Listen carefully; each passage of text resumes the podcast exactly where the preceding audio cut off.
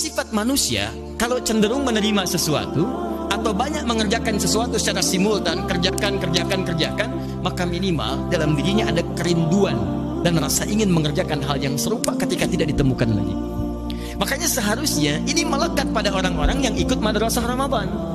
Kalau dia lulus sebagai alumni Ramadan, seharusnya ketika masuk satu Syawal, masuk bulan Syawal, malam-malam dia akan bertanya, "Duh, rindu tarawih ya. Kok nggak ada orang ke masjid lagi untuk sholat?" Saya pengen ke masjid dah, dia sholat. Ya Allah, rindu berbagi ya. Dulu saya datang, satu kurma bisa dibagi dengan yang lainnya. Dulu saya datang, aqua bisa saya berikan kepada teman yang lainnya. Saya rindu untuk menemukan itu semua lagi. Maka yang seperti itu, kalau pasca Ramadan tidak mengantarkan Anda pada kerinduan untuk mendekat kepada Allah, itu pasti ada yang salah dalam proses puasanya.